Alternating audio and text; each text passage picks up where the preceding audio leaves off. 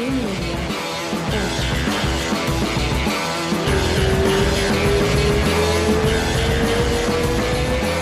Go. Let's do this.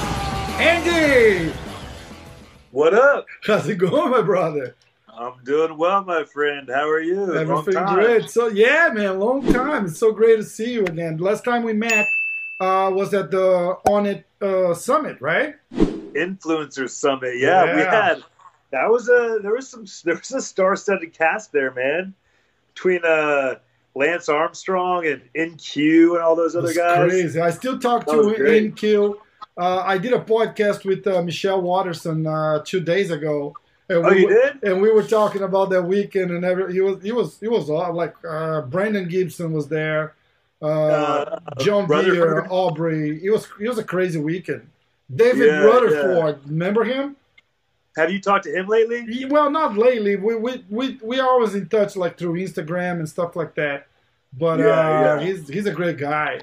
He is, man. He just put up a post the other day because you know, like as long as we've known him, he's had that big beard. Uh huh. And uh, he put up a post the other day because uh, that country music singer Charlie Daniels died. Uh huh. and um, you know, a lot of guys are huge on his music, especially if you're from the South. And so David put up a picture with him from a long time ago. He was all clean shaven with short hair. Oh, I saw He, like, looked so weird. Looks like a Must have been guy. like fresh in the Navy SEALs. Then you know he looked like a completely different person. Yeah, yeah. No long hair, no anything. Over there, he was Yeah. rocking like a couple of uh, Johnny Cash T-shirts every day. He had like a Cash T-shirt. He was, he was like, hey, that was a great time, man. It was an awesome Yeah, weekend. man. So you got to come back down to Austin at some point. I know, I know, I had to. I went to uh, L.A. last year for Paulo Costa. He was fighting Oh, yeah. uh, Romero. I, I, I went to see his fight. I, I met uh, John Beer there.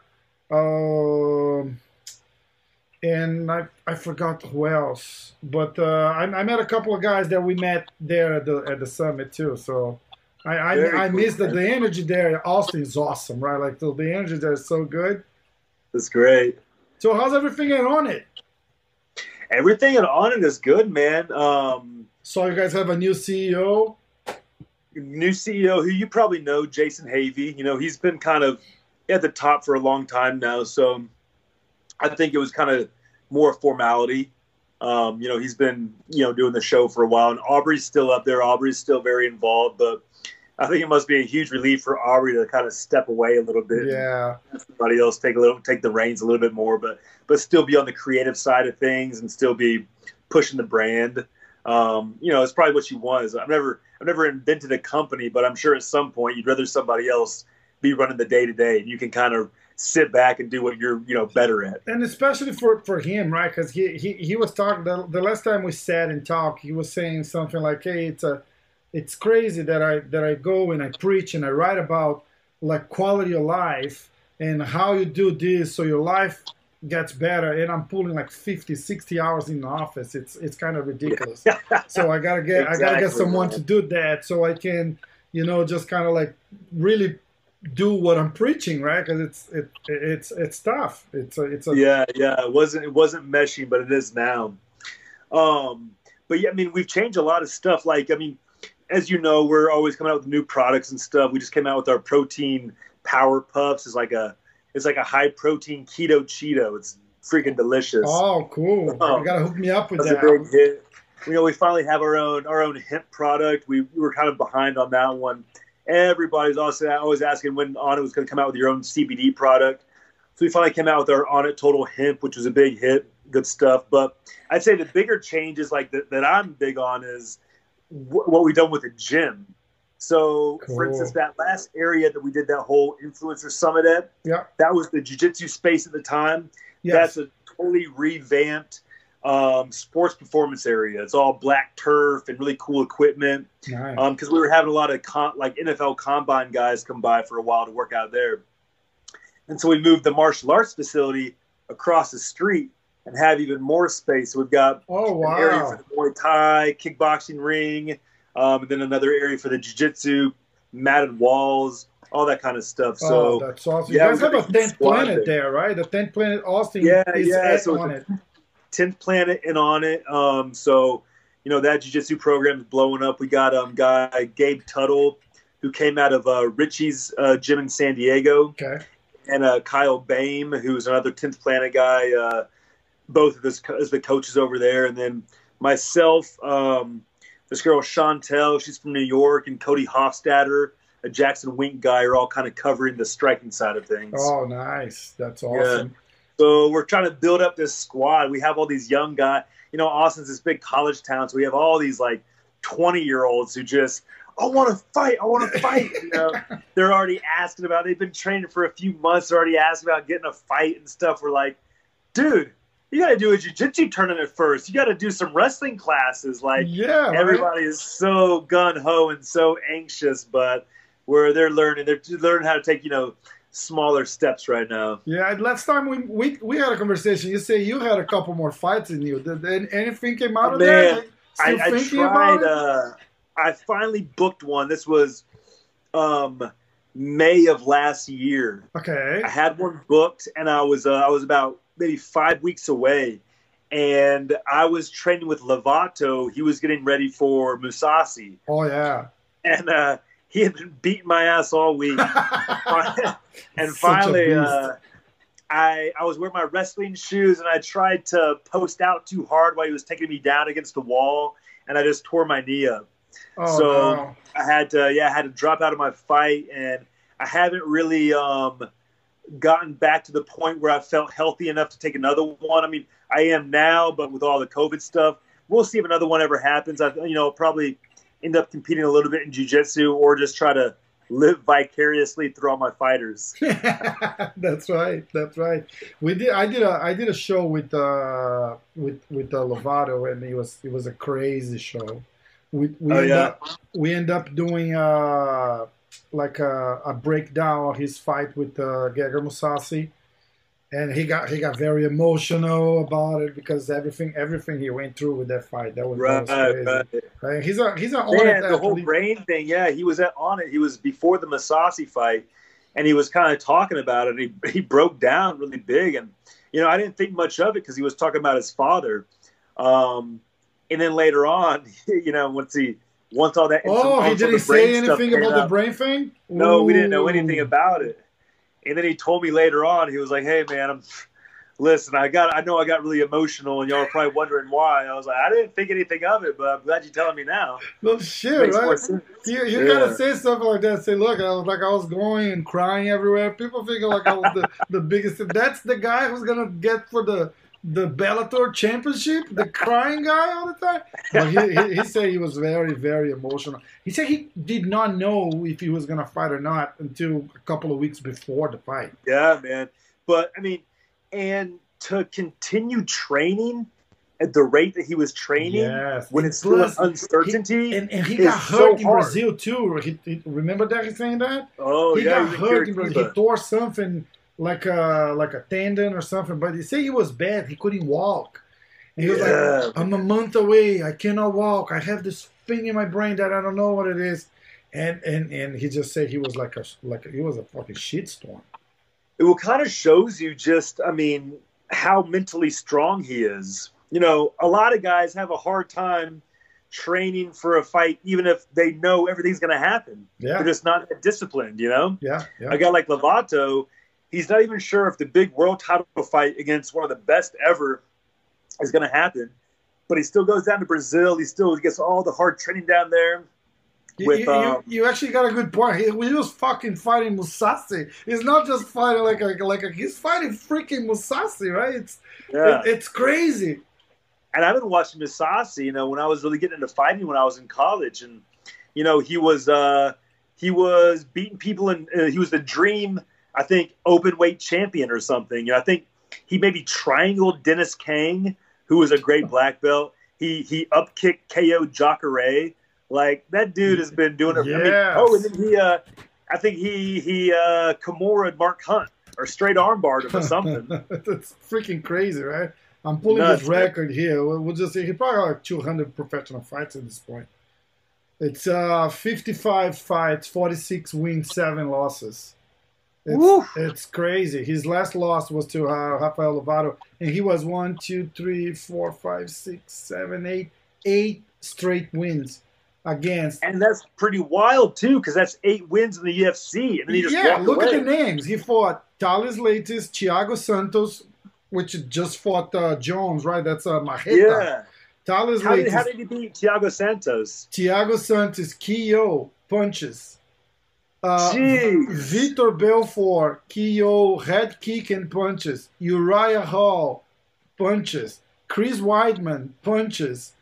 Alexander Shlemenko, decision. Rafael Carvalho, TKO. Rory MacDonald, TKO. And then he lost to. Uh, he lost. it's just crazy. It's My not fighting like a like a like end of the roster guys. He's probably like top Yeah. competition, right? Then Rafael So- comes. I'm excited about his next one against Lima. Yes, That'll Lima- be cool. Lima is a beast. I think it'll too. be. I got to think it's going to be more of the same. I think, um, you know, obviously Lima, excellent fighter, but Mousasi's a big dude, Yeah, and you know, for fighting at 205 for doing open weight tournaments. I know Lima's not a small guy at 170, but I mean, it's wanna- hard to bet against Mousasi. Do you want to know what's crazy? He's 34. Wow. He's 34 years old. He's like he's on his prime, right? Like the the, the Yeah, athlete man. prime. It's from what uh, 28 to like 35 or something like that. I think something like that. Yeah. Something like that. If it's not on his prime, he was on his prime last year, which is just Right, right, right. It doesn't He's really- still he's not far away from his prime. Yeah, How about that? exactly. Study, Just like we were talking about Aldo, who just fought. He, Aldo is 33. That like- is freaking crazy you, to me. you can always pic, you can almost picture him like uh, in black and white fighting, right? It's like remember Aldo, like he fought like ten years ago. He was already the champion. It's like oh shit, Yeah. yeah, that's right. Well, I mean, because I remember I first started watching him in the WEC, and he was uh, beating up Urijah, beating up Cub Swanson. yeah, You know, doing flying knees, doing counter knees, low kicks on everybody, just fucking everybody. yeah. People people talk like uh, he's there's there's two two like theories for Aldo, right? One that he got after he lost to uh, McGregor, he got so upset and and and sad that they he never got a rematch like right away. That kind of when he gave up. He said, you know what, fuck it, I I, I- I don't want to do this anymore. This is bullshit. And that's that's kind of like when his performance went down too. He lost the fire, I think. And, but now, like like if you if you think about like just this uh, past weekend fight, uh, he he is fighting for the belt, so you got to think he's motivated, right?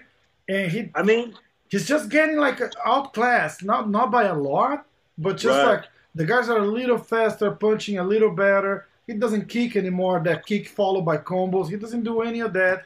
So I gotta think he has some sort of an injury or something because on the second round he kicked a lot and the guy felt it. It Like we could see it, he could see it too, and uh, and then he stopped kicking. And, and we were like, dude, you just had it. Like, that was the way. Keep doing it. I know it's not that simple either. I mean, you've been there. Right. I didn't. I, I had uh, Marlon Moraes on the show, and and he fought Aldo and he won. And he was like, I think it's funny when people say Aldo doesn't kick anymore. I said, dude, it's not that simple. Just go and kick. So there's a lot of factors involving. But if you really think you you know what you're talking about, they make the weight and go there and kick.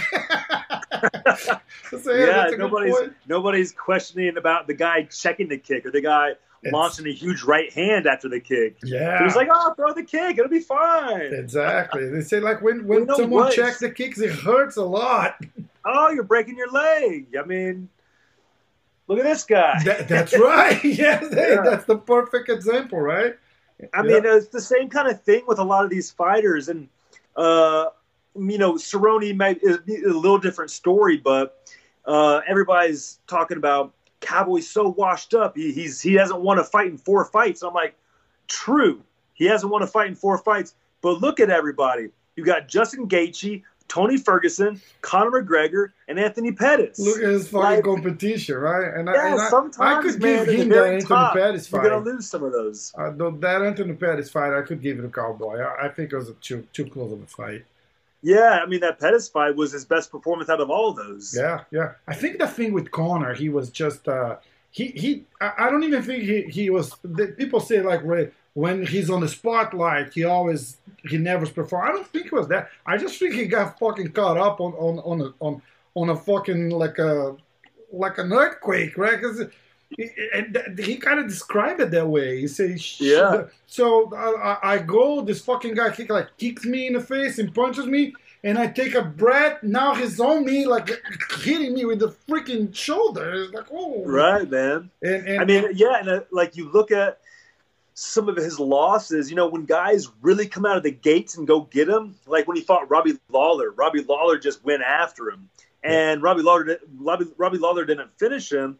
But I mean, like when somebody starts out a fight and just goes 100, you know, miles an hour at you, your reaction is not to fight it against 100 miles an hour. You kind of want to like calm the ship and be cool. yeah, And, and you know, I think he tried to do that, but Conor just didn't let up, and then Exactly. a big kick. yeah. And Cowboy, it's a it's a notorious like a slow starter too, right? Like Right? he takes his time. He, he was never like a like a rush type of guy, so he always no, no. very composed and and and I, I think. And then what was the guy, the the ESPN guy that uh that oh, said, Stephen A. Smith. Oh, what a freaking dark! I was like, oh my Oh, my god, I God. can't believe they let so okay, talk. that's another guy. That's another guy. Where I was talking about these analysts that kind of they say one thing just to be super polarizing, and so either people will agree with them or people don't agree with them. But either way, they're talking about him. Yeah, that's this. And That's his thing, right? He they said like he talks a lot of shit about NBA too, right? Like his Yeah, yeah. his He's thing always is to be polemic, kind of. And it's always going to get uh, reactions out of people. Yeah. It's crazy. It's like Yeah. Chicago Cowboy. Uh, Joe Rogan. I remember Joe Rogan was so mad at him. It was like, dude, Joe dude, Rogan took some how- offense and to that. how can you say that about freaking Cowboys and Ronnies? Like you have you have no idea what you're talking about or about Yeah. who you're talking about, right? Because it's freaking Cowboys Cerrone, man. Exactly, man. And then what you know, to add insult to injury, he came out like a few days later doing a, a little boxing pad session. And it was the worst shit I've ever seen. He had like what pink gloves or pink pads or something like that too. Uh, dude, I mean, he didn't know what he was doing. His pad guy didn't know what he was doing. I didn't know what the hell I was watching. that was that was that was ridiculous. That was crazy. That, that was crazy. Yeah. Look, who who do you have right now at on it? You, you guys have like a bunch of professional athletes, some UFC Yeah, guys. so um, out of the fighters, you know, we've got Michelle, Cowboy. Michelle and Cowboy have been with us for a long time. yeah, And now we've also got Dustin Poirier, who we were kind of talking about a little earlier. And um, I mean, you know, he is every single one. You know, look at if you were to look at his record as well. You know, except for the a few losses here and there Oh. between. Um, let's see, who was it? Um, who? I'm- I'm pulling up right now.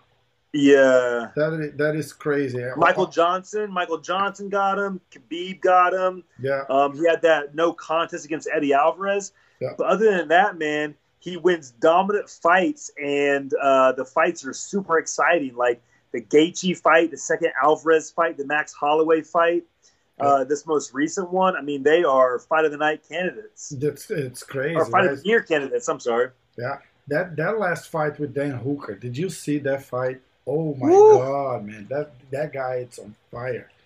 What, Man, him and uh, Dan Hooker. Yeah, that was it. That, was, great. Um, what so do you we got think about this EP. this Khabib thing? Like, you think anyone is gonna beat that guy? I mean, I think, I think Gaethje has the goods to do it. We also said that about Tony. Remember, like everybody Yeah, was yeah. like, well, a lot of Tony people said that about is the Tony, most but now we dangerous can't- fight for Khabib. People were betting like on a Doctor Stoppage because they had this whole theory like Khabib is gonna take him down. He's really good with the elbows, and he's gonna elbow Khabib. He's gonna cut Khabib, and then he's gonna win the fight by Yeah. Doctor Stoppage. I was like, dude, at I think that's a little far fetched. if you look at the fights where it's been like a dominant wrestler um, get on top of somebody, like so the there's the old one, uh, Kevin Randleman against Bas Rutten, right? uh-huh. Where Boss won a five rounder off of his back by you know being more active. Yeah, And then there was um we were just talking about Mousasi versus King Mo, and King Mo won that fight. But if you looked at their faces afterward, King Mo was all sort of fucked up. and Mousasi was good. yeah.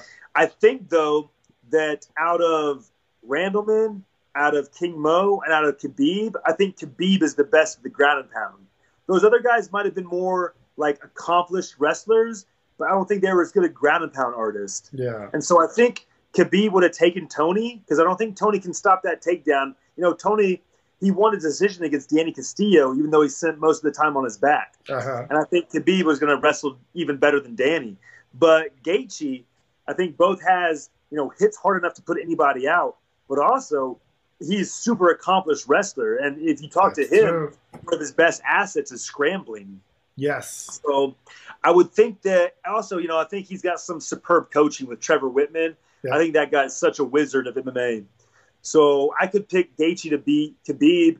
Usman went there right to finish. Gaethje. Uh, Kamaru Usman just went there to finish his camp with uh, yeah, against now Masvidal, but he, he escaped uh, Florida because he was training with uh, Gilbert, right. and, with uh, and, he didn't he didn't want to stay there. I guess like with with his teammate and, and Yeah. fighting for the Well, title.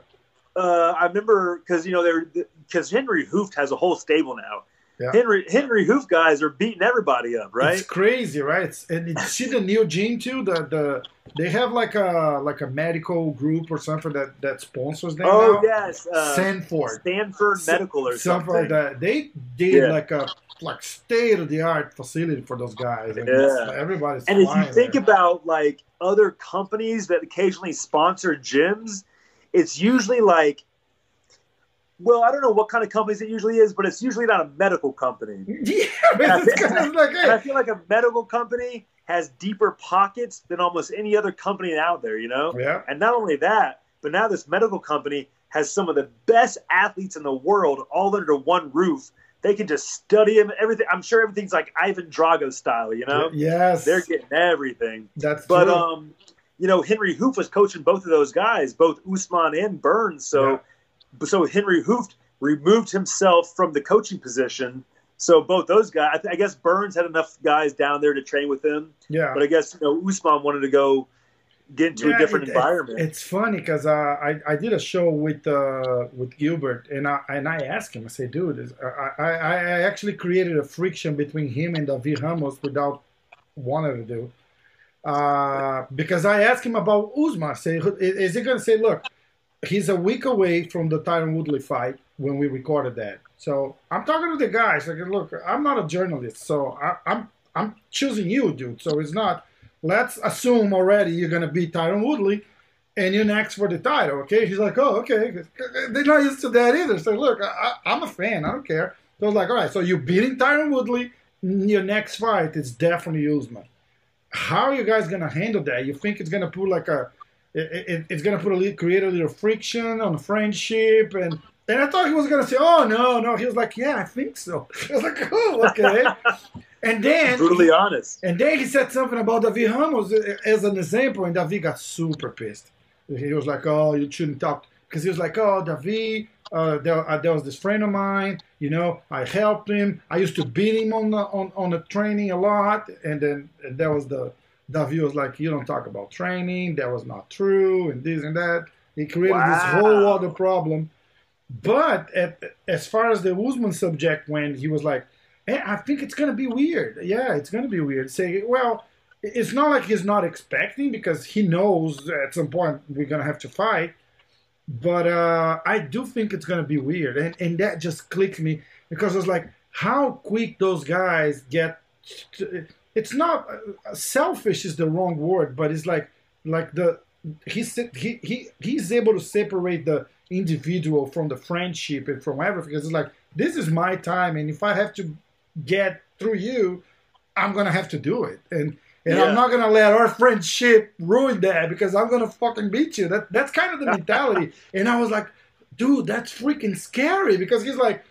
"We- We're not that close. I was like, yes, you are. You were just helping each other, and like you guys train together every day. He's like, yeah, but it's like you know, it's different.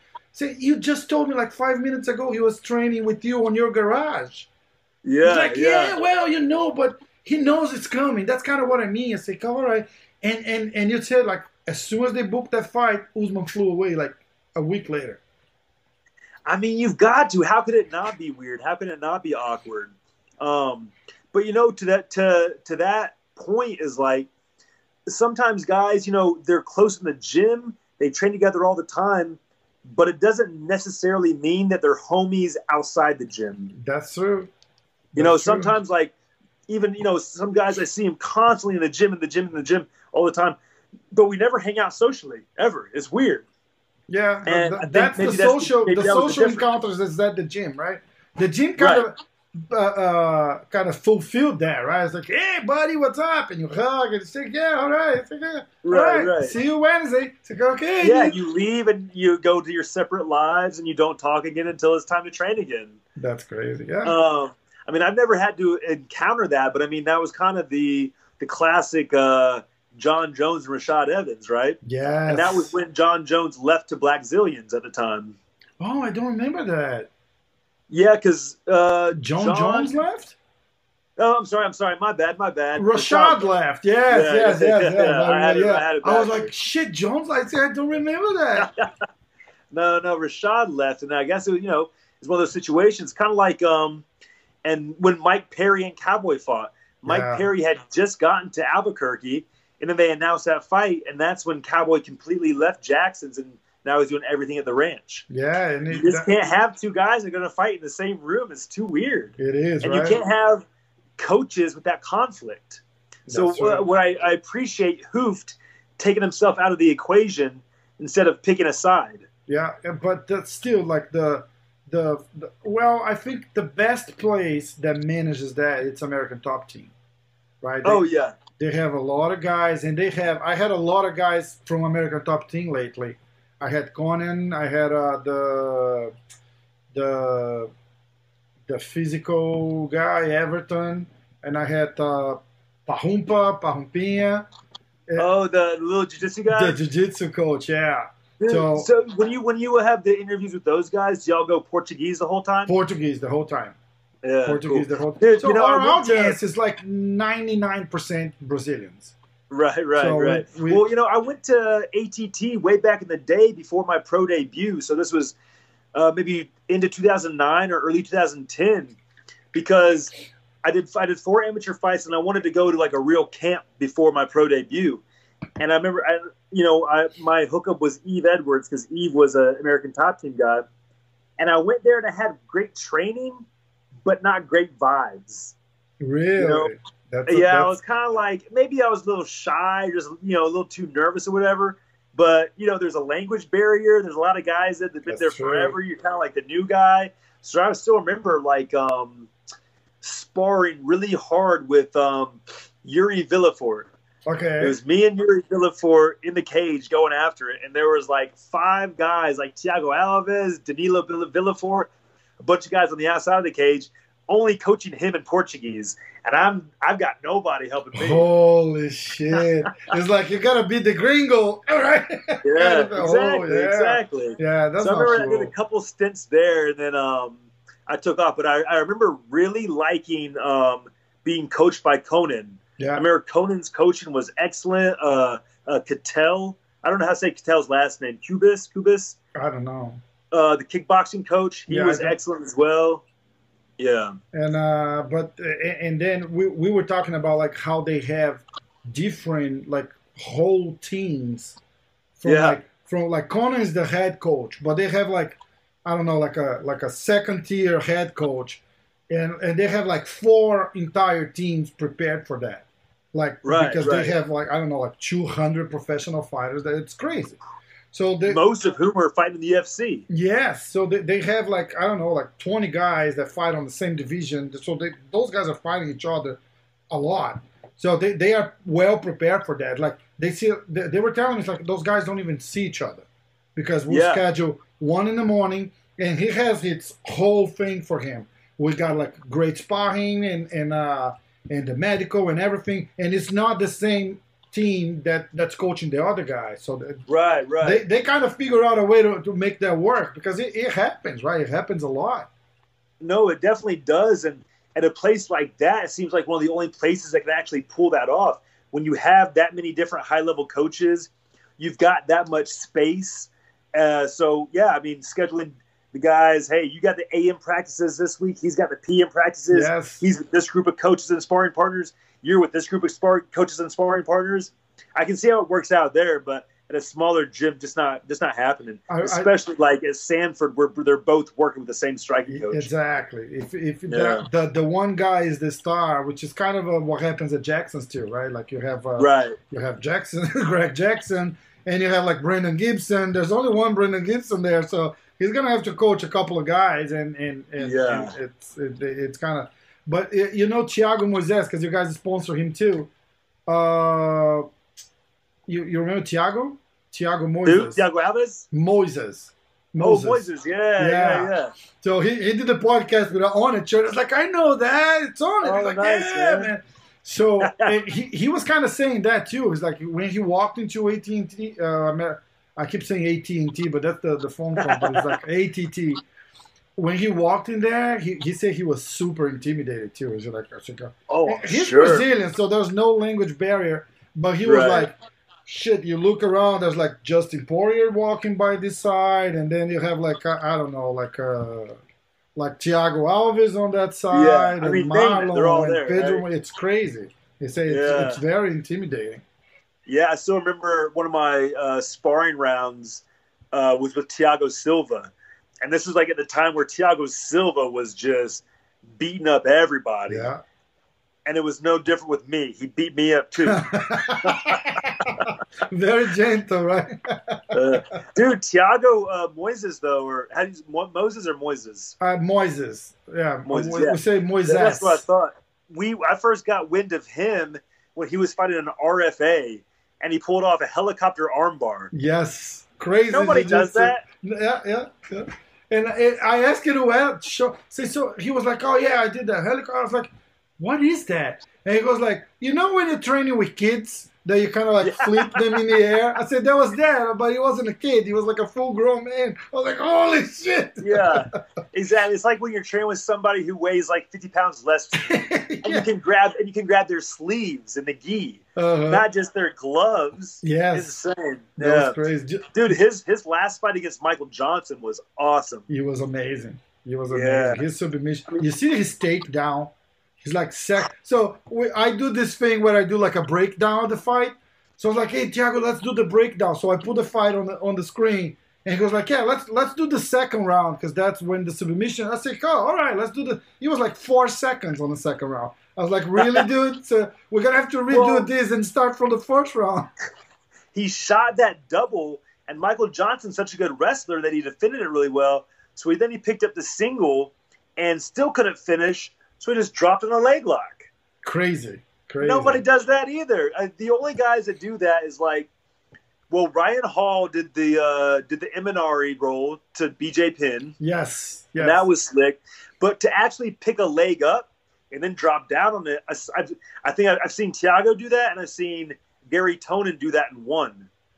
you, But he, was crazy because he was literally running after him, and and, and so he, he went for the double. Michael kind of escaped it, so he just got like one hook on one leg. It's like I'm not letting this go. It, it Yeah. was crazy. He said that he called it the the bochinha when when he drops down and, and brings the leg under the way he did, so so he catches the leg. And he said, I, Okay. he said I trained that a lot because uh, his legs are so thin. So I knew I could get Uh. it. it. It was this whole Wow, so they had already been working on that. That's even cooler. Yeah, he said like we we worked on that a lot with uh with uh Parrumpinha, Marcos. Oh, uh, nice. I, I don't remember his last name. It's Marco. Yeah. His nickname it's Parrumpinha. Gotcha, gotcha. Yeah. Dude, uh, speaking of uh, Gary, he's in Abu Dhabi right now to coach uh, Ryan Benoit. Oh really? Yeah, I he's didn't in know that. right now. Yeah, Ryan For- Benoit is actually a uh, a Texas guy. He's a Dallas guy, and I don't know how he got hooked up with Gary, but yeah, Gary's out there cornering him. Yeah. I'm trying to take a look at the at the card. He's gonna fight tomorrow. Uh, wait, no. When's the card this week? There's a there's a fight tomorrow and there's a fight Saturday. There's two. Oh my god, I It's even crazy, right? tomorrow we have uh, Calvin Kattar versus Dan Ige. Oh is- yeah, So man. we we recording this on July 14. This is probably gonna go to the air like in, in two weeks. So by the time we're recording this, the the the, the fight already happened. right, so right, I, I'm right. just gonna say it because it's not gonna do anything. Because I saw Dan Ige rolling with the Khabib right here at Renzo's. yeah. Uh, they did like I don't know, like five, six rounds, just just no gi, just just kind of like warming up. Khabib set him up like I don't know, like 15 times in 10 minutes, and, and, and he'll grab, he, he'll go for it. You, you see his head and he let go and resets and reset, and it's freaking Dan Ige. It's it's crazy. Wow, he man. was crazy. I was like this. I mean, I think Dan Dan's last fight was in Houston, and he fought that Mirsad Bektic, and no, no, Dan Oh. just fought. Uh, hold on, he just fought like not too long ago. Hold on, he just fought Edson Barboza in uh, May 16, and he won. Was, wow, he you're was right, kind of you're of a shaky decision too. No, yeah. So he beat he beat Bektic, and it was really impressive. Yes, And I forgot about the Barboza. Honestly, with that Barboza one, I always root for Barboza, man. I love watching that guy fight. I've been on a couple cards with him before. uh huh. Um, I remember that fight being tight. I don't remember who I thought won though. Yeah, I, I, I, I think Dan. people people are kind of saying Edson won. I, I, I really think he was super close. Like, Yeah, look, sure. when it's close, it- it- you're just gonna have to take a chance because Yeah, when it's close, I don't. I just I don't. You know, it's almost like okay, he loses. Let's just not pay him half though. exactly just- right. It's kind of like, Everybody, everybody get paid the whole amount, and just because you lose a razor thin decision shouldn't be shouldn't mean you make half of your money. You know, I have a friend of mine that that's fighting tomorrow. He's uh, Ricardo Ramos. He's fighting. Who's he fighting? Huh? Who's he fighting? Yeah, that, that's what I'm looking at. Hold on. He's fighting Lerone Murphy. So I don't even know him. yeah, Ricardo Where, where Ramos. does Ricardo train out of? He now? trains at uh, Urijah Faber uh, Alpha Male. Really? Trains- didn't well, not not for this fight because he was in Brazil, so there was this whole pandemic thing going on. But he usually does his camps at Alpha Male, Oh, and- okay, very nice. and he's really good. And and we were talking about decisions and everything. And I said, look, we have three uh, judges, right? So what if we just have two judges, and the referee, like Herb Dean, goes in there. He, he's in the fucking cage. He knows who won. And Yeah. what if it, it you have like those two judges? So one guy gives to Dan Ige, the other guy gives to Barboza. They call. I say, Herb, uh, what's your take? And he's like, Hey, I think uh, won because I was there. I could see it.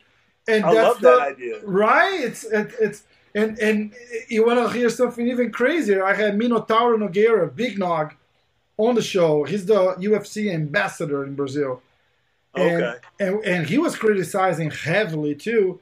And said, look, what if you take those guys out of the arena, put them on a soundproof place in the back, watching on TV, where every uh, break, like between rounds, they get to see like a, a like a highlight, or if they want to, they can rewind the, the shit that they're watching and see if that punch really landed, and just give them like two three minutes to come up with a decision, so they can really watch without the the the, the crowd screaming on their ears.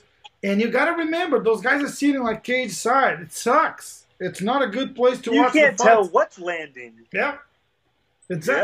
Yeah, and mean, I was like, look, like if you put your butt in front of the guy and you punch the other guy, the, the fucking judge is not seeing anything because you're No. blocking his view. Oh, they Not have a monitor. They're not looking at that. and I mean, you're right with the with the soundproof stuff. A lot of times they're influenced by the crowd, by the oh, Yeah. that guy must be winning. That guy must be doing well. Exactly. I, st- I fought in uh, Australia against Kyle Noke, and it was on the it was on the prelims, and it was um since it was Australia, they had us fight on Saturday morning, Uh-huh. so it would be on in the U.S. on Friday night. yeah, so we fought at, like, that. 10 a.m. man, and uh, which actually worked well because a lot of time you, you spar and stuff in the mornings a lot Uh-huh. of time for practice. But uh, I still remember Kyle was like throwing something. Maybe it was like leg kicks or something. They Uh-huh. weren't landing, or I was checking them, something to that effect. But I still remember Greg Jackson was like making a point to be really loud and say, "Oh, those kicks are hurting him. Those kicks are landing." And I, and then like I didn't register until after the fight. I was like, "He's swaying the judges." Yes. There's no other sound in the auditorium. The judges only hear what he's saying. Holy That the judges might know, hey, this is Greg Jackson. He knows what the fuck he's talking about. Yeah, that's a great point. That's that's bullshit, though. I thought it was I love clever. Greg Jackson, but this is fucking. But that's a great like right like hey you, you're I do going the for your guy. now. Yeah, when I coach my guys, I say the same shit. Even if I know it's not landing, Yeah. I'll kind of like see where the judges. I go, oh yeah, that hurt him. That landed. and the other guy was like, "This guy knows nothing. What the fuck is why? Are you watching the same fight? It's crazy." Yeah. Look, can you imagine you fighting Paulo in Rio, right? Like oh my god. Paulo will hit you with a jab. The whole thing goes. I said, "Oh my god, did it knock him down?" I was like, "No, no." It's like, "Oh, but then he really hurt him because I could hear the crowd." That makes total difference. I, I, I'm hundred percent, and the visual too, right? Absolutely. Yeah. Like if And, you get yeah, really cut, or like Johanna against the the, the, the, the little Chinese girl. Oh, Zaylee Wang. She had that Oh freaking God. egg coming out of her head. Yeah. Uh, look, that fight, Michelle actually said, "Look, I I, I thought uh, Johanna won. She, I, didn't, but she did." And right. Right. like, and in that case, the, the, the judges there are looking at the at Zhang and looking at Johanna. So, oh, she she'd fuck her up. So she won the fight, and, and that that happens too. Oh, all the time, man. I mean, cuts, bruises, uh, limps. You know, like you, like even somebody like Barboza. More often than not, he's going to be limping after the fight just because he threw so many low kicks. Yes. Know, it's not because you hurt his leg; he hurt his own leg kicking you. exactly. Exactly. Hey, that, that's tough. Hey, how, how was this uh, UFC time? Do, do- we talked a little bit about earlier. That said, do, do you miss fighting? You, you still think you're gonna get to it? How to? I don't know. I don't know if I'm going to get to it or not. Um, even though I do miss it, uh, I think one of the things I missed the most is, um, and I, this kind of like took me a little while longer to realize is, I I, I miss the competition. I, I miss the lifestyle. I really just miss like, well, I miss the lifestyle. Just train every day with your best buds, right? Mhm. But then it's the traveling with your best buddies, like going across the world, or you're even even you know a road trip to Louisiana, like a really small town in Louisiana, just to fight. But it's just kind of that that camaraderie with your best friends That got going out and doing something. And there's not a lot of jobs in the modern day workplace that have that. You know, it's really only competitive sports. You know, and and it's almost I almost take it like a step further. Is um, there was this guy on Rogan a, a few years ago, Sebastian Younger, and um, or Junger. I don't know how to say his last name, but he wrote that book Tribe, and the his whole thing was he was like a um, a journalist, uh, like a war journalist, right? So he Mm. would go to these really remote parts in Afghanistan or Iraq or whatever, and hang out with these troops. And all these guys, they, they're in the shittiest situation out there. They're living in, you know, these terrible little bases. They're, you know, eating MREs every day. They're getting shot at, whatever. Just terrible. They get back to the United States, they get back home, and they're insanely depressed because they are around all their buddies every day Yeah. And it's kind of I mean it's, uh, I mean Grant that's war and I'm talking about fighting the Yeah. two are that Well, far but you the, know, the situation, kind of like the bond, right? Is that it's kind of the similar. bond yeah. exactly that camaraderie that brotherhood I really miss all that part of it Yeah, that makes a lot of Yeah. sense. and I I'm, uh, admittedly uh, I don't miss free international vacations anymore you know I got to go to I did I did Australia I did Brazil I did Manchester I did Abu Dhabi so I, I, I do kind of miss uh, getting those free plane tickets Yeah, and you, you get to stay there for the week. You go check it out. Yeah, that, that's well, yeah, cool. Brazil. I fought. I fought in Sao Paulo against uh, Ronny Markes, Yeah. which is funny now because he's a heavyweight in Bellator, about to fight Josh Barnett. Wow. And I'm like, We fought at 185. What's going on? But um, we fought Sao Paulo, and then after the fight, we went to Rio for like a week, and just had an incredible time. Yeah, I, I don't I don't I don't remember. I was I was clicking here on Ronny Markes. I don't I don't remember him. Huh? That was like Yeah, he had some good fights in 2013. the UFC. He uh, he ended up losing to, I think, a couple of tough Thiago Santos and maybe Yoel. Yeah, that's what I'm looking here. Uh, UFC. Yeah, his last fights was uh, he won against you. Then uh, holy shit, he fought uh, Paulo Filho. You know who that is? Wow, whatever happened to him? Uh, he's he's in. Uh, it's it's the same Paulo Filho. Yeah, Pride Paulo Filho. Wow. He fought that guy. Wow, it was Paulo Filho's. Uh, he actually he actually won too. It's a Paulo Filho International Fighters Championship in in northeast Brazil. So it's it's probably like a tiny, it's small Gotcha, gotcha. or something. Yeah, Man, wow. remember Paulo? Uh, he had that that armbar against Chael Sonnen, where Chael. Remember, for a while, Chael would like tap and then say that he didn't tap. this is. that sounds exactly I think this is back in the like. WEC. Yeah, yeah, exactly. It was right here, WEC 31. Yeah, Yeah, I remember he fought him, then he tapped that one fight. Then they had a rematch, and then and Paulo Filho, who just like out of it, he just wasn't even in the fight, and Chael was able to beat him pretty easily. Then, Yeah, Paulo was he's really out of it right now. He's uh, he's having a hard time with CTE. I've been I've been talking a lot with uh, host Gracie, and uh, she she's she's running this uh, CTE studies and and she's not running it, but she's like supporting it and connecting Yeah. fighters with the companies that. So she's like a some sort of a like an ambassador. She's probably gonna curse me because I'm not saying what she's doing right but she's really involved in that. Let's put it this yeah, way. yeah. yeah. So uh, she she she talks a lot with Paulo, and uh, and they have. I, I had Babalu, uh, Renato Sobral on a, on a podcast, and we talked about that too. Babalu, it's it, he was he was telling me how like he was helping uh, Werdum with with some sparring sections, and one day just like light sparring and stuff like that, and and then he said that one day he he he he'd sleep. And and so he was getting up and and people are like you okay? You okay? He's like yeah i just sleep. He's like no dude you just blacked out like out of a tiny little punch you just fucking and then he said Wow. wow that's it. I'm not i'm not sparring anymore. And then he, he, Man, can, he cannot see from one eye. Those guys went to freaking wars though. You, you gotta think like the fight that these guys had on those days like you cannot even compare with Jones. Jones doesn't get hit as like ten percent of those guys did. Like Shogun, Mauricio Shogun Ruiz, Yeah. Wanderlei Silva. Those guys went to wars. Like Yeah, well, I mean, I, th- I think you know that's the thing that a lot of people don't see is they, they like you would look at his fights like okay, he had a couple knockout losses to Chuck Liddell, and but Yeah. for the most part, he had a really good career, right? And those those couple of knockout losses are not going to be the thing that sets him off mentally, Oh, no. or that gets, but it's all those sparring sessions. And again, let's look. He's sparring Werdum, you know, former No- UFC no and Strike shit, Force right? heavyweight champion. well, that I think that happened like at Cain Velasquez uh, ch- uh, camp. So he he's sparring the guy who's getting ready for a title shot. So it's, yeah. it, they're And- close friends too. So they're not even whenever going that you're hard. that guy that comes in to spar the guy that's getting ready for the fight, it just means you're going to get hit more. Yeah, yeah.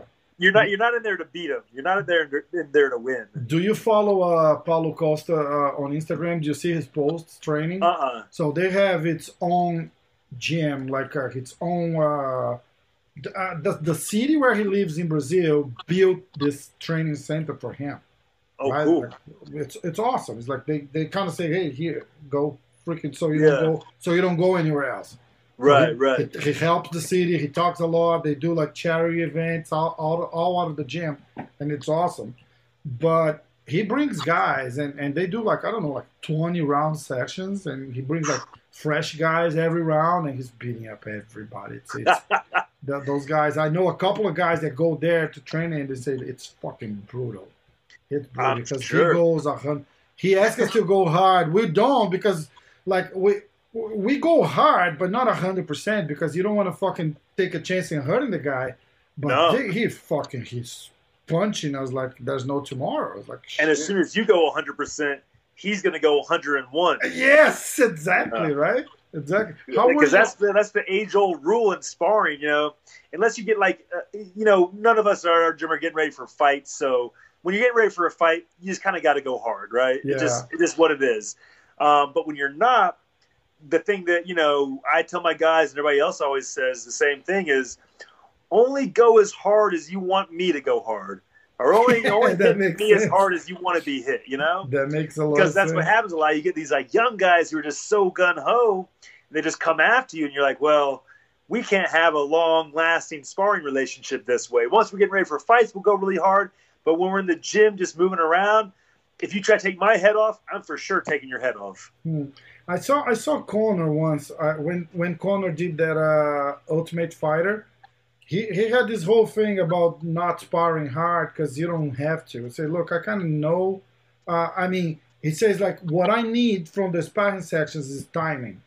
I, Yeah. I do not get timing getting hit or or hitting my guy. So we kind of like just like touching, you know, so you get the timing. But they say what did he say is like you can upgrade the the software without hurting the hardware. So, so something like that. Oh. That was pretty smart. That was He's always smart. got good quotes like that, Right, was- I, Yeah. thought, I thought he was genius because I was like, hey, he's kind of right too. Those uh, Chute Boxe days, is, it's over. They those, those guys, they used to have like real fights every day, Yeah. every day. I, I don't know if it's over because I think that's kind of what Lovato does when he goes down there. That's what he know? flies there for them, right? Yeah, he says uh, Because it's, the, it's the honestly, time. That's exactly what Conor's right. The- but there's like there's kind of two, you know, because Conor, Conor says that, but more than likely Conor has some sessions where he throws down and they spar hard. Says that you know- boxer guy that the, he knocked out Artem. his ass. What's his name? Artem Lobov? No, no, no, no, no. The the guy who fought Artem Lobov on the bare knuckle. What's his? Oh, Uh, Paulie Malignaggi. Paulie Yeah, that yeah, uh, apparently they flew the guy and uh, that was, remember that that was that was hilarious when he, Conor was getting ready for Floyd. Hey, just Hey. punked him. He see the guy, man. I'm sorry, you can come, you can say whatever you want. You're like they had me flying like ten hours and no lunch and no water, and I Yeah. get there, so I can put your gloves on. I was like, I don't think so. I'm sorry, dude. They're like, hey, I mean, yeah, I saw he looked soft at the time, you know, and and it's it's it's almost like no shame. It's, it's almost would have been he would have been better off if he had just owned it and been like, yeah, I went to train with Conor and he fucked me up. That he's that good exactly. instead of right? making excuses. Exactly, exactly. Say, dude, it's like I think the whole thing was just like a big promo setup. So it was pretty brilliant. it, it was right, just so like, hey, see how Conor is ready. How, how what, what do you think happened on that fight? Because people are like, hey, he- he won a few rounds, but there are some other guys were like, yeah, but the Floyd was just like letting the fight go. Floyd did not turn on until late because Yeah, he I didn't think want to. Early, I think I think it was in round one where uh, Conor kind of like slipped his punch and came back with his left uppercut. Oh, he was. You know, I he think it was. same No, I don't think it was round one. He was like, but he was like either like two or three. Yeah, and, it was, he was, was a really on. good shot, right? Yeah, it was a great shot, and I was almost like, "Oh, could that have put Floyd down?" I mean, because that's really what Conor does in his MMA fights. You know, Yeah. he kind of pulls and throws that straight left. Aldo, Yeah, right? yeah, exactly. And when he fought uh, Floyd and did that, I was like, "Holy shit!" And I think the reason he got that punch off is because Floyd kind of had a moment where he was like, "Okay, I'm going to get aggressive with him," and then he got countered. Because I mean, mo- more often than not, the times that guys get clipped, especially counter fighters, I mean, I'm looking at myself. The times I've really been hit bad in a fight is when I've gotten too aggressive. Is Hmm. when I've left myself open trying to get them.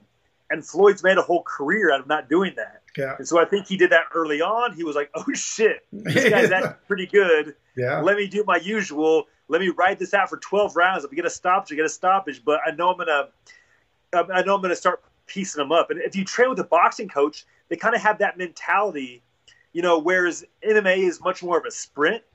I've had this boxing coach, and his his advice is always in the fight, and it makes sense. I like it. Just touch him. Just touch him. Just touch him. He's Hmm. never like, go get him, go get him. It's always like, just touch, just touch. And I think um, I think that boxing mentality over a 12 round fight is much more intelligent than is getting after it and you know putting it all out there in you know the first six rounds. You have so Yeah. much time. Yeah, that makes sense. That makes sense. Uh, you guys had a couple of uh, EBIs there, right? Like that's still. I mean, not now. 'Cause I, Yeah. and I don't want to do the the COVID uh, bulletin either because it's such a it's uh, it's enough talking about COVID, right? But uh, Oh yeah, yeah. but uh, uh, you guys are, are planning on doing that. I remember Gordon So Ryan we there. Doing- was we were doing our own. We were calling the Onnit Invitational. uh-huh. We did that for about three years. But I think we did ten of them total, and they were pretty cool shows. You know, we had we actually had a lot of crazy matches that you're not going to see anywhere else. We had um, Adam Piccolotti, who's a Bellator fighter. You know, he trains with Khabib a little bit versus Yeah. Danny Castillo. We had Dave Rickels come in and fight somebody. Uh, oh, it was Dave Rickels versus Jamie Varner. Like we had a bunch of I think you had like Diego Ferreira. Diego Yeah, against uh, shit. What's the the guy from the the UFC fighter too? which one would you say? Diego Diego Almeida. Ferreira. Oh yeah, we had CDF. Who- CDF fought Mike Chiesa. Mike Chiesa, yes, and he caught him too, right? Yeah, yeah, that's a crazy fight. Crazy fight. in your gym and Onnit. Yeah, And, it's like you know- as high level as it gets too, right? Like Yeah. It's awesome. You got Mike Chiesa running up the ladder at 170 right now, getting Yeah. a one-arm Kimura on Carlos Condit. You got CDF beating the brakes off a lot of dudes, Yeah, and we yeah, had them come down to Onnit and do a grappling match for next to nothing. Yeah, Pretty cool. That is pretty cool. I mean, even our one of our very first shows, we had Gordon Ryan come down. You yeah, know, I remember this was before Gordon was who he was. He was still a brown belt at the time, and I think he was still weighing around 180 pounds. But he went from that year. I think that was 2016 or 2017. We had him come down. Come down. I think he. I think he paid for his own flight. Really? He sta he stayed on Curtis's. Curtis was the jiu-jitsu coach. He stayed on Curtis's couch, I think we paid him 200 bucks. Wow. And then and then the next year he becomes like the highest earning submission grappler on the planet Yeah. and makes, you know, 200k or something It's crazy. crazy, right? It's crazy, man. It's crazy. Yeah. Gordon, he's he's in a such a.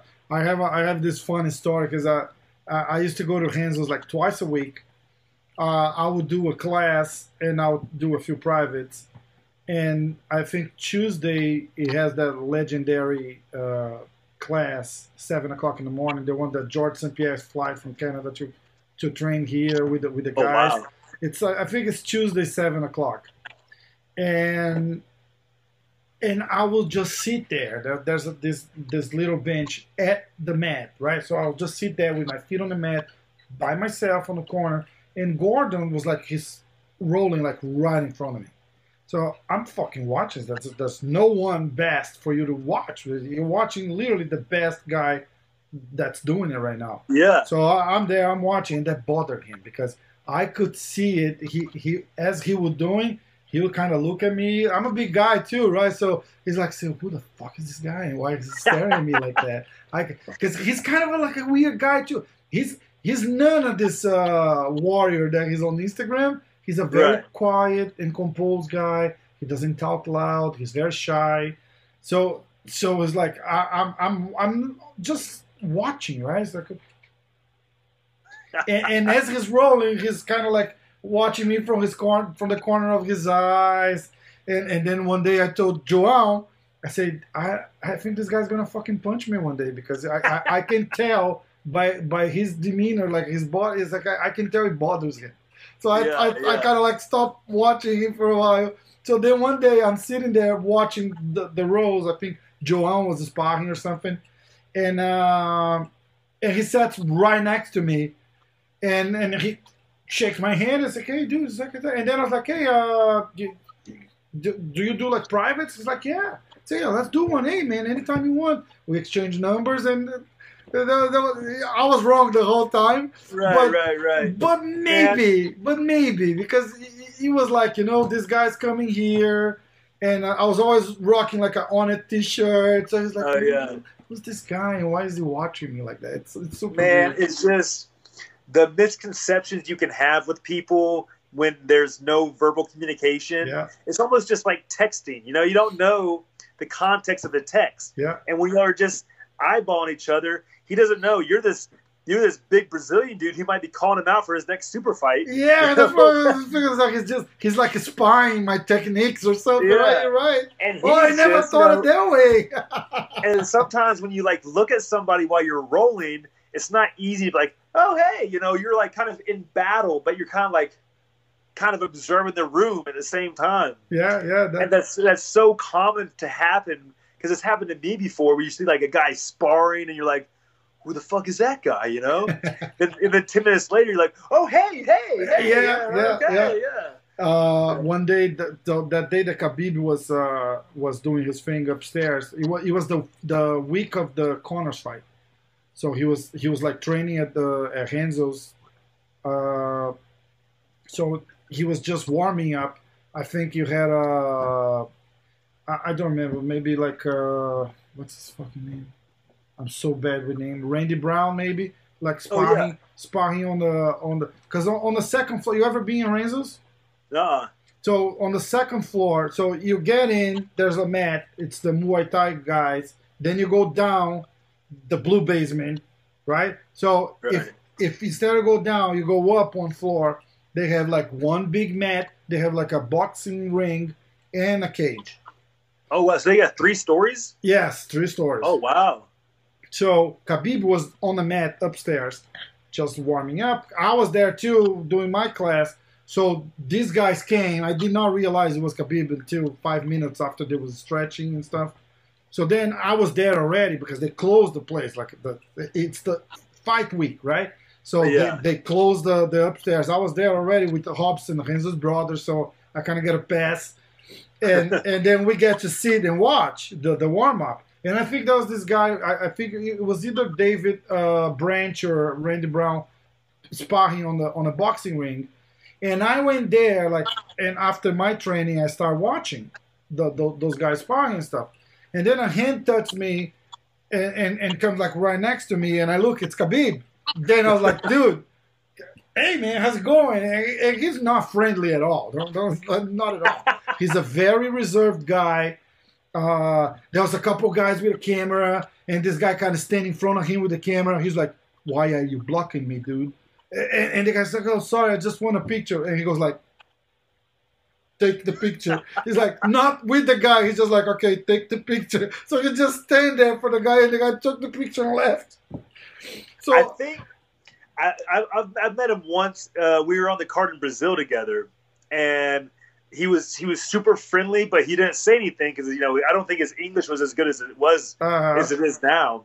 But I remember he just like smiled and shook hands. But I, I watch his videos with Cormier, and I feel like he's like a very just dry, sarcastic type of guy. yeah, with his friends, right? But he, he's like he's very reserved. He's a very Okay. Yeah, he's a very like uh like he's not shy. He he he only jokes and talks to to his friends and stuff. Right. Okay. Did, did you see some of those videos that uh, he's sparring with uh, Daniel Cormier? He takes fucking Cormier down, and, and, and it's it's Yeah. crazy, dude. It's Crazy, crazy. dude. That's kind of what I what I thought. His father just passed away like a couple of weeks ago. Oh, so so sad, man. that that might that, I don't I don't know if it, if you if you fight back. I just don't. He, he Yeah, had this mean- connection with his father, right? With the he was Yeah. his coach and everything.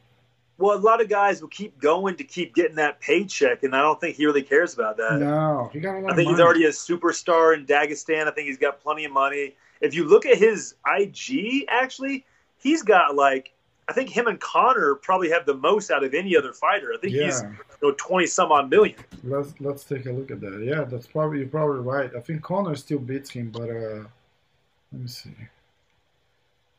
Let me go. Let's take a look. Ah, shit.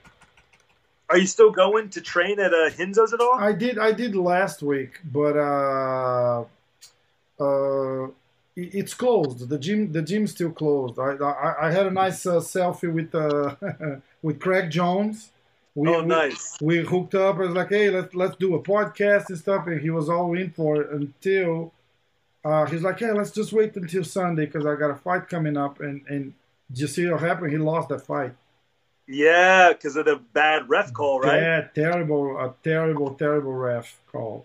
That was bad. Oh, that guy that he was going against is really good. That Mason, um, what's his name? Mason Fowler or something. Yeah, I think so. Yeah, I the guy's so. solid. Oh yeah. Oh, look at my hash guard. oh yeah, I like it. Yeah.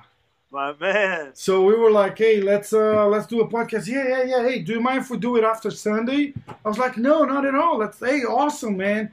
And I texted him on Monday, say, hey, dude, I don't even think he's probably just pissed. He didn't lose, right? So it's like Right. it's, it's a different feeling than like you go there, you get choked out or something like that. Definitely. So I was like, hey, dude, But- that sucked. Hey, hey, let- let's still do the fucking podcast. We can talk about it, you know? I never got a reply. I wait Oh, another week. well, Yeah, not only is he pissed because of um, you know, losing, but the money thing, man. Yeah. Not only you lo- losing out on the money, not because you lost a, a real way, but because of the refs fuck up. Now you're losing out maybe what ten k like was uh, SUG play like ten k or whatever it is. I mean, that's a lot of money. If you win, right? Like you got like 10k, probably. Yeah, him, yeah. uh, for him, it's probably maybe maybe something else on the side there because Right. he's the champion in the main event and stuff like yeah, that. he's, he's a big draw. I uh, he was actually in Austin a few months ago, and I got to get a little rolling with him, and I could tell he was being polite. really? Yeah, I I feel like he could have had me like, you know, in a million different submissions, but instead he just kind of played around with me and made it fun, which is cool. I appreciate it, you know. is is that much of a difference in levels and stuff? Yeah, he was like really like loose and like he didn't play a super tight game, but he I mean he passed a few times. Um, but I feel like he if he wanted had wanted to turn it on, he could have for sure. Okay, those guys is crazy. Like, I that, I did that one private with Gordon. I, I don't remember shit about it because he did this super. he's like, so what do you want? You want to gi or no gi? I was like, well, it's you. Let's go no gi, right? It's like, oh, Yeah. all right. So I'm gonna teach you like a really cool like a leg lock thing. It's like, oh, all right. and uh, I, it was so fucking complicated. And he's a great, a great instructor. He he explains it so well. He got this whole uh, thing from from John Danaher, right? So he he really goes to like explaining why and the balance and what happens to your body and and why you're doing it. It's really really good. It's just like I said, dude. I'm, I'm like I'm, I'm a white belt. Why you, you, you know? But I, too- I but I too much. appreciate. Hey, I got a picture at the end, and I say I rode with Yeah. uh, Gordon. Maybe armbar from guard next time. So maybe just like pass the guard, right? I did. I did a. I did a private with Rickson last year in. Uh, oh wow, In uh, in California, and and that was amazing. I'm Yeah. sure. So yeah. it, it was the funniest thing because uh, I want to. I want to find a picture to to show you. You, Well, you know who just moved to Austin and is starting a, a, jiu-jitsu, a jiu-jitsu school here is uh, Xande. Oh really? Yeah. Oh, nice! Look at this. Oh yeah, you had to do this one. Oh yeah, he, he, he kind of directed me to, and I and I'm go like this. He's like, no, no, no, no, no, like this. It's like, oh, all right, the arms goes yeah. up. It's like, oh, okay. That and then was I, like, I'm uh, blocking, I'm blocking Helio Gracie. He's like, step to the side a little bit. Let's show them in. I was like, dude, I suck. I'm sorry. And he's laughing. I'm so sorry. It's cracking up. That's funny. That's like um, uh, Saulo was down in Houston at my cousin's school, and um, taking a class with him was almost intimidating. You know, Hmm. he's in the front of this class like this, and he's kind of got like his eyes are kind of squinty, and he's like, he's just got this like this presence about him It's super intimidating. You know. And then at the end, yeah, same thing. While we're taking the pictures, it's like everybody's lined up just perfectly, doing the same type of stuff. Uh, yeah, they, they, they are big into that. It's because, look, I had Buchecha on a podcast. I just uh, recorded with uh, Andre Galvão, uh, I think it was over the weekend. Dude, I feel like the low man on the totem pole compared to all the people you're talking about. But it's You got- crazy, dude. It's You got look, you, you Andy, man. You're my brother, dude. This is awesome. Look, I'm, I'm having so much fun, dude. So Rickson, it was so funny because I I got to California and I'm talking and, and I'm texting, right? I have no one, I, I don't have any Rickson's contact. So I'm talking through Instagram. With, and, Okay. and it's his wife replying. So I send him messages. I say, I'm to be in California in August. I would love to do a private with Rickson. Uh, can you let me know how and if it's even possible? And they seeing my message because we chatted before about like I bought a gi and stuff. And they she's seeing my messages and nobody's replying. Yeah, you, so- can, you can see when it's red. Yeah, it's a sing. Yeah. Yeah. And so I, I I go to Renzo. I say, look, can you can you hook me up here? He's like, I never asked you for anything, and I don't want it free either. I'll pay. Can you just Right. make the contact? And then he's like, yeah, yeah, hey, I'll I'll take care of you. Just go. Like, relax. It's gonna happen. I'll make it happen. It's like, all right. So I get there, not knowing if it's ever gonna happen. And then the second day, I got a I got a text message, say, hey, uh, hey, Raphael, this is Rickson. I was like. Whoa. Hey, and then I got a phone call, and that is the craziest moment of my jiu-jitsu life. uh, I'm talking to the man, and he was like, "All right, my brother. So, uh, what are you trying to accomplish?" Because uh, I, I, don't. And then at this point, I was like, "What the fuck?" Renzo told him, right? So yeah. saying, "Hey, oh, this guy, he trains here, he, and then he trains here." He probably thinking like Gordon Ryan, Craig Jones, and, and, he's like, "What the fuck is this guy trying to do with me?" Right? Because yeah, like, yeah. And and why? So uh, why are you trying to accomplish? Are you, are you training for a competition? I say, no, no, no, no. I say, master, I'm a blue belt. so I, I just want to learn the basics from you. Like the basics, whatever you think the basic is, that's what I want to learn. He said, yeah. it's like, oh, all right. So yeah, I, will be very happy to show you the invisible jiu-jitsu. It's like, yeah, that's what I want to see. It's awesome. That's killer. And, and we had the crazy, like, the the breathing class technique oh, for like yeah. 40 45 minutes just teaching me how to breathe and how important it is to breathe say if you if you don't control your cardio it doesn't mean how well you fight it doesn't mean anything it's it wow. was a crazy three hours almost i was there with him do you still do any of those breathing exercises no i don't i suck at it it's it's complicated it's not easy i have this whole look uh, he made me take notes so he was like, "So y- you get that?" I was like, "Yeah, yeah, I got it." He's like, "All right, so uh, write it down." It's like, "Oh, okay, I'll go write it down." Look, I have this whole like by by bullet oh, points damn. and everything. Yeah, everything. So uh, look, control the cardio. Uh, oh no, shit! This is the. This is the. That's your grocery list. Yeah, no, that that was the the the podcast like bullet points. Oh, okay. Yeah, this I didn't is, know because it was in Portuguese. Yeah, this is it. Look, it says breathing, air come in naturally, and and comes out like when you push. So he goes like you, and you you really push it out, and and he was out doing your stomach. Yes, yes. Yeah. And then he go like we're talking about the base, how you do a square from the base. We did this whole like like jiu-jitsu entry level thing, but from him, he was awesome. That's He- very cool. He was awesome. He I was- mean, and the the breathing thing, you know, like in the modern day, you know, uh, like with modern day health and stuff, everybody's looking at so many other other aspects of health, right? Yeah. It- it- like for the longest time, it was just nutrition and exercise. yeah, But now it's like the different types of nutrition, the different supplementations, even the taking of psychedelics to get your mind right or to Yeah. cure PTSD or cure addiction. And there's um, all the new types of supplements. And there's not just working out, but there's the yoga, the stretching, but breath work has become this huge thing everywhere. So even like the yoga studios in Austin, they'll focus on breath work at the end. We've got a couple people at on it that are super into the breath work, you know, because because this whole Wim Hof has had this whole resurgence in popularity with this younger generation who's Yeah. trying to, you know, find a little bit more to, you know, a little bit more beyond the typical exercise or the typical whatever it is. And the breath thing is huge now. I've done a little bit of it and I really enjoy it. He was telling me on on the podcast we did that uh, how he would bring his his heartbeat down, down, Uh, down, yeah. and down right before the fight, right? So he says, "I'm in the I'm in the ring now, and my my my heartbeat is like I don't know, like 50 heartbeats per per minute or whatever, or Yeah. whatever is low, whatever low. Sure. And so the guy, his heartbeat, it's like a 80, right? So we start the fight. Now my heartbeat, it's like a 60, and his heartbeat is like a 100. So a minute goes by, my heartbeat is like a 70, and his heartbeat is like a 120. So he's already, and I, and I'm still there, just waiting. And it's it's Yeah. genius because you gotta think this was like 30 something years ago, dude. It's like no, absolutely. Right? That's so. That's brilliant. I I remember one of my fights against. Uh, uh, he's a he became a friend and train partner after the fight, and he ended up making the UFC as well.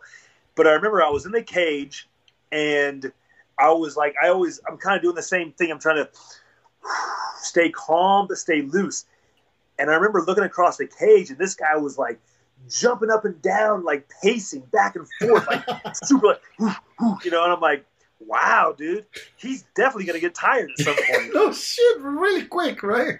and he did. I mean, he was a way better wrestler than me. So, like the first two or three rounds, he was just throwing me around. I was getting back up, and then the fourth round, he could barely lift his hands up. He was so tired. You see the Brazilian guy, the the guy who does the flips and the weird kicks and Oh, everything. He Michel did just Pereira? yes, he did just that. You see him before the fight. He's doing flips and he's dancing. He's he has this full choreography for the song he's coming in, and he's really jamming. And he Yeah. gets into the octagon. He runs like three times around the whole thing, like climbing on the fence and flipping and stuff. He's already tired by the time the fight started. He's like.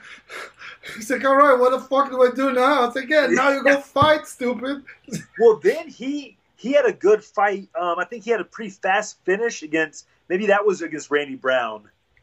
Um, it was, might have been against him, but then he fought a guy that wasn't nearly as good as a guy like Randy Brown and had a much harder time. Yes, put him away right yes, away. that's exactly it. Look, he did. uh He he did. uh One Jung Choi. Uh, was that no? That's not even UFC. UFC. He did a one fight against Danny Roberts, and and he Roberts, was like he was a beautiful flying knee and punch kind of thing. Yeah. And he's doing all this crazy stuff. Brazil is going nuts. It's like, oh, bring him the title. He's the next Right, champion. right. Then he fought uh, Tristan Connelly and he lost because he was like super tired. And he yeah, missed just weight Tristan by like Connelly just wouldn't go away. and he, he missed good. weight by like 20 freaking pounds too. He was Yeah. a he was a mess. And then his next fight was Diego Sanchez when Diego just say fuck it, I'm out. Remember that? Oh, Diego yeah, was like yeah, he yeah. asked the referee, like, so if I say I cannot continue, do I win? He's like, yeah, you win. It's like, yeah, I cannot continue. Like, oh, that was so, such a uh, like You know- a, a cheap shot. I know, man, it really is, but it's so smart. Like, why would you not? You know, I get it. I, mean, get it. There's, there's like there's two sides to it because there's that warrior inside all of us, the warrior fighter who's like, oh, at all costs, I will keep going, I will survive, I'll That fight through does anything. not pay the But there's also the guy like Diego Sanchez who's been doing that shit for way too long, and Yeah. he's finally like, you know what? Let's just call this shit now. Let me get paid. Exactly. That's like I don't know, like 40, 50. He's probably not making a ton of money anymore, but you got to be like fifty show, fifty to win, or something He's like got to that. be, yeah. His, Right. his show and win have to be in the hundred thousands. Something like that. Let's take a look. Hold on. I, I would hope so, because you know, for a guy that's like on his eighth UFC, eighth UFC contract, you would hope he's getting paid. I don't. I don't think so. That that's kind of why they uh look UFC Fight Night one sixty seven, right? Was that one? Let's see. You Yeah, need your oh, own. You need your own young Jamie twenty grand. to look everything man. up for you. It says twenty grand. Twenty grand. Oh, when was this? Uh, UFC Fight Night, February 11. It, it was just now. Yeah, it was just Wow. now. It was twenty thousand. Uh, oh wait, promotional bonus. Oh, that's the Reebok money. Yes, right. Yes. Hold on. Yeah, no, they don't say anything. Performance of the night, not for him, of course. Promotional bonus, twenty grand. It doesn't. Uh. Yeah, I need I need a young Jamie, right? I need to make money Yeah. in this first. There's no money, man. We're just doing for so th- there's this guy starting this uh, BJJ flicks in Brazil. Uh-huh. Uh, it's gonna be like a Netflix, but he got a but it's just for jiu-jitsu, right? So he's gonna do like this big platform. He got all the big names in there, and say, hey, you're gonna do a subscription. It's gonna be just like Netflix. You're gonna get there. There's a screen. You, you select the shows. There's documentaries. There's uh, live That's shows. cool. It's supposed to be really cool. So we're gonna be in there. He's like, oh, I want to bring your show and stuff. Oh, like nice. Yeah. So he got already the, all the all the jiu-jitsu guys uh, from that I already did to, to upload there, and um, I'm trying to find. I, I, I'll, I won't find it. But look, this guy's not making a killing. That that was the, the, the part I was trying to think. yeah, So yeah. I'm guessing like 50 grand to show, 50 grand to win. You say, you know what? It's an extra 50 grand. Fuck my uh, integrity or whatever you want Right, to call it, right, right? right. It's like I win. Yay! exactly. Plus, there's not a loss on his record either, because at this point, it makes the difference between staying or not on the UFC, right? Yeah, or or, or um, a lot of time for your next fight, if you're coming off of a win, it's going to be slightly more, but it'd be a small increment. Oh, I didn't know that. Yeah, I didn't know that. Um, so let's let's end on. I want to talk to you about Costa versus Adesanya Holy shit! because I know you probably have very strong feelings on that. Very strong feelings. I just I just recorded. So we're doing uh, our show 100 this Friday. So How long have you been doing this? uh, I don't know. Like uh, well, I did it. I started this with Costa like in 2017. Okay. So then we stopped right after when he started his camp with the Romero. We stopped. Uh, it, he has crazy hours. He trains like like four o'clock in the morning, and then he comes back at five thirty home. He calls me, "Yeah, let's let's record." I was like, "Dude, I got like I, I literally got work to do like at nine. Like I, I, I'm driving my kids I, to school. I can, yeah. So we, we kind of like took a break, and and he was always like, "Hey, you got to keep doing the podcast." And I was like, by myself, it's it's it's weird. I, I'm not Right. freaking Chael Sonnen. Like that guy, you, you got to be a special kind of crazy to talk an hour and a half by yourself. And, you got a special kind of crazy, a special kind of narcissist, or and, I don't know what it is. and but be entertaining too, because it's not. I can talk for an hour, but people will be so bored that that that's not fun. So then we had this idea. I do with uh, every Monday. I do a show with Q and Gracie, and there's this guy from uh, this uh, news agency from Brazil that feeds uh, ESPN and all the big uh, markets in Brazil. He comes in and do the news. Then we talked about, you know, like a kind of a Brendan Schaub base. okay, You know, yeah. so I, I'm talking, we're shooting the shit, me and Q, and then this guy comes and he reads the news, and we talk about the news, and we do like the review of the cards and the preview and all that kind of stuff. And that show, it's all people love that because there's nothing like that in Brazil, nothing. Yeah, I like that because I do like um Brendan's below the belt. Yes, You know, that's him, but he's also got um the producer. The, the, yeah, the- what's his name? Uh, Uh, uh, yes, yes, yes. Yeah. Chin kind of feeds him stuff, and it's mostly Brendan talking, but Chin still chimes in. Yeah, exactly. That that's Yeah. all I need. That's I like that's that kinda- format. and that's kind of what we do. I do with Kiwan. Kiwan is more type of a he's he's son of uh, Marcelo Behring. I don't know if you Okay. if you if you if that rings a bell. Uh-uh. He was one of the Rickson's uh, first black belts. He was like a legendary jiu-jitsu fighter in Brazil who who passed away like many many years ago. okay. So I I do that thing with Kiwan, and then the guy from the news come and he says, "So, oh, Aldo said that," and then we'll talk about it, and it, it gets a really nice dynamic. And then a couple more days, I do like like we're doing, which is more like then I try to copy like Joe Rogan style, where we just talk and and and and I, I don't do like interviews. And hey, hey, it's it's it's been working. So yeah. the, the thing was, we were talking the the 100th episode on on on Friday, right? And and we do we're gonna do this this bunch of guests. We might have like uh, Amanda Nunes and and uh, who else? I already did uh, Victor Vitor Belfort, and I I just recorded with Paulo for that 100 show because I was like, Paulo has to be honest. it. We started this on the 100, together. So you were there on the first one, so you're gonna be there on the hundredth one, and uh, and we were just talking about that. Say, look, this this fucking guy doesn't want to fight me, and he's not even mad. He's just thinking, it's like, I don't know what else the fuck. I, I'm ready. I, I don't know what else to do because they offer him July 11, ju- just now, like last Saturday. He was supposed to be fighting at the Zena last Saturday. They offered him that that date. Paulo said yes. No contract. It's just like, hey, uh, are you up to? He's like, yeah. fuck yeah, I'm up to. And they never got a response from Adesanya. And then they try again in August, and they never got a reply again. So th- then that whole uh, stuff started, right? Like the, the they were gonna do like an Ultimate Fighter with him and Adesanya as coaches. Oh, right. It's a uh, the, the the coaches the the, the Adesanya folks said no. What? So they don't know what, what's going on. They don't know what's going on. If the guy, I, I, we were just thinking like maybe the guy, this guy's hurt, and he doesn't want to, you know, he doesn't want to take like, a want to chance. reveal the injury. He doesn't want to take a chance for the UFC say, you know what, we're just gonna do a like an interim belt because Yeah. you can't fight, So he's kind of like playing dumb and not not replying and not not acknowledging. Then his coach comes and say, "Yeah, we really don't know who we're fighting yet." It's like it's not your freaking call. It's like right. It's like he's See? it's crazy. I don't like them already talking about super fights and stuff. You know, like the super fights should be reserved for those people who already cleaned out. You know, Yeah. there's not like a there's not a number one contender ready to go. hmm But clearly, that's not the case here. No, not at all. And everybody wants to see that fight, man. They've been talking shit for like over a year now. They're both, you know, the two best guys of that weight class. Everybody wants to see it. Yeah. What do you think is going to happen in the fight? I have no idea.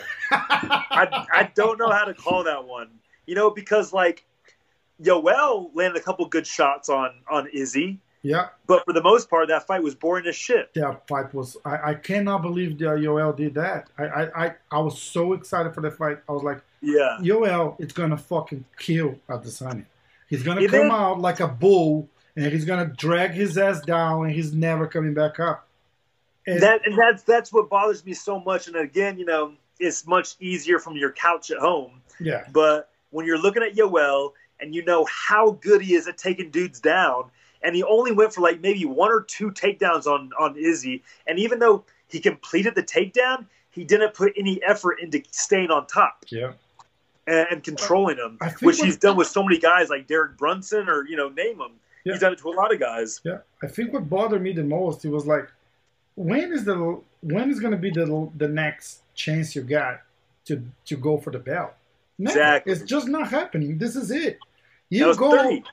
you go like all in, even Yeah. if that means getting knocked the fuck out. That's it. But at least Exactly. you freaking try.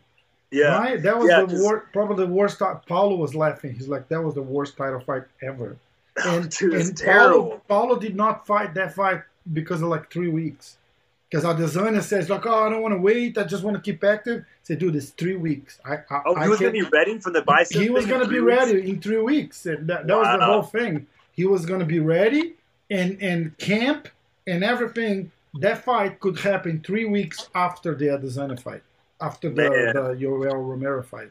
But Adesanya felt more comfortable with Romero, huh? Yeah, I guess Yeah. so. And and you can tell now he's he's really really well. Before, kind of like Paulo was kind of like just shooting the shit, saying, "Oh, he's avoiding me. He doesn't want to fight me." Because that that's part of like they just announced the, the other fight. Yeah.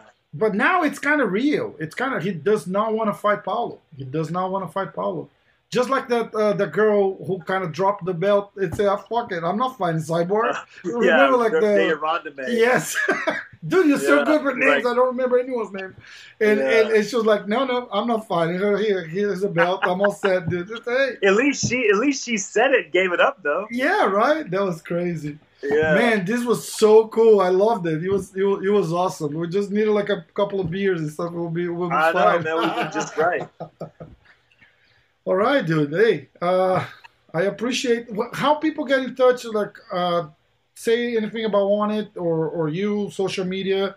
That you, Well, you're teaching all- classes at the Onnit martial arts thing too, right? Yeah, I'm teaching a lot of mixed martial arts, kickboxing, boxing, Muay Thai, Jiu Jitsu, all that stuff. If you're in Austin and you want to come learn how to fight, if you want to actually fight, or if you just want to do it for fun, come see me. Yeah. Um, other than that, man, my social media is pretty weak. I'm mostly just putting up, you know, random. I'll put up something from this. Okay. That'll go on my cool. social media. Yeah, awesome, awesome. I'll make sure I'll send you. I'll send you some stuff soon. Yeah, send me like a pic or something, you know. Yeah, yeah. Um, but man, I really appreciate you getting me on here. This is a blast. I can Hey. I can talk this shit all day, as you can tell. So this, hey, was this was this was awesome, and it's it's it's it, believe it or not, it, it's hard to find a, a, a like like a like a good like talking about it like that. Like we've been Oh, talking yeah. about fucking fights and shit for like an hour and a half. And this this this was awesome, dude. I loved it. I loved it. It was really cool. I appreciate. I I appreciate appreciate you coming much. over, and I appreciate the time too. very good to see you again. Hey, let's get together soon, man. If you're here in New York, hit me up. Uh, I, I, mean, still I still need to make that trip to New York. we got we've been talking about for years now, right? Like Yeah. two years. So, all right, man. We'll we'll see. I'll probably I'll probably get to you before you make this trip to New York. No doubt. Hit me up when you're coming here 1st I'll definitely do it, man. I'll definitely do it. Andrew Craig, my buddy. I right, appreciate it, man. Good to see you, man. Thanks, brother. Bye bye.